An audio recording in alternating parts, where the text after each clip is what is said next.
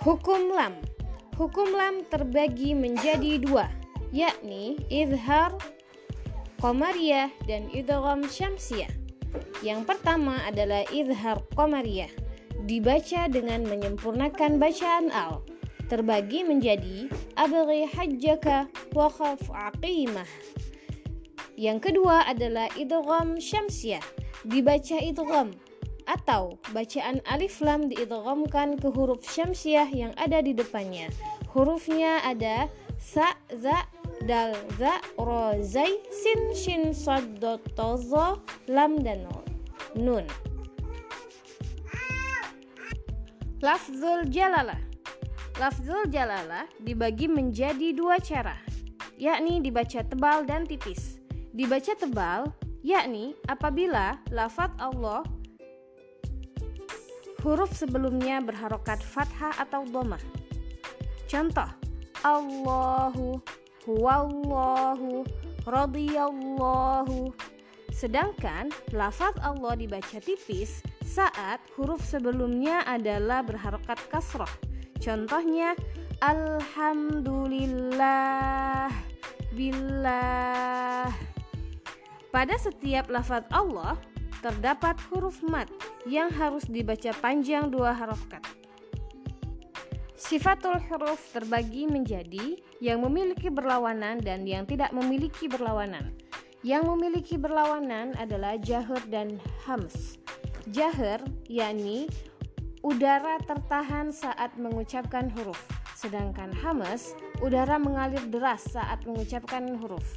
Hurufnya adalah Fahassahu syakhsun sakat. Yang kedua, rohawah dan syiddah. Rohawah suara mengalir saat mengucapkan huruf, sedangkan syiddah suara tertahan saat mengucapkan huruf. Hurufnya adalah ajid qatin bakat. Di antara kedua ini adalah disebut dengan bainiyah atau tawasut. Hurufnya adalah lin umar. Yang ketiga, istifal dan isti'la.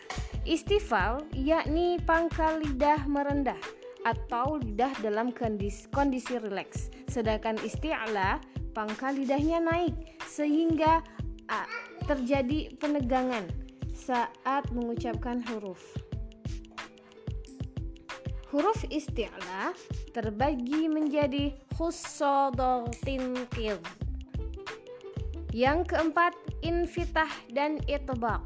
Infitah pangkal lidahnya rileks,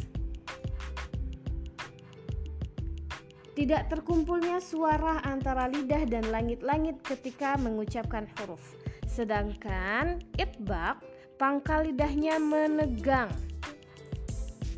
terkumpulnya suara di antara lidah dan langit-langit ketika mengucapkan huruf. Huruf-huruf itbaq ada empat: sod, dot, to, zho. Yang kelima adalah ismat dan izlak. Kalau ismat dan izlak ini tergantung dengan lidah orang Arab. Kemudahan mereka dalam mengucapkan makhraj-makhraj yang berada di bibir. Faru min lubar huruf-hurufnya. Sedangkan sifat yang tidak memiliki lawan ada tujuh, yakni sofir, sod, zai, sin, kolkola, baju di toko, lin. Huruf berharokat fathah, setelahnya huruf waw dan ya sukun. Inhirof yakni menyimpangnya suara dari sisi makhraj atau pelafalan. Hurufnya ada lam dan ro. Takrir, su, e, lidah bergetar saat mengucapkan huruf, yakni huruf ro. Tafasyih, menyebarnya udara yang sangat luas, sangat deras dari dalam mulut. Hurufnya adalah shin. Dan istitolah, lidah bergerak memanjang sepanjang makhraj. Hurufnya ada dhad.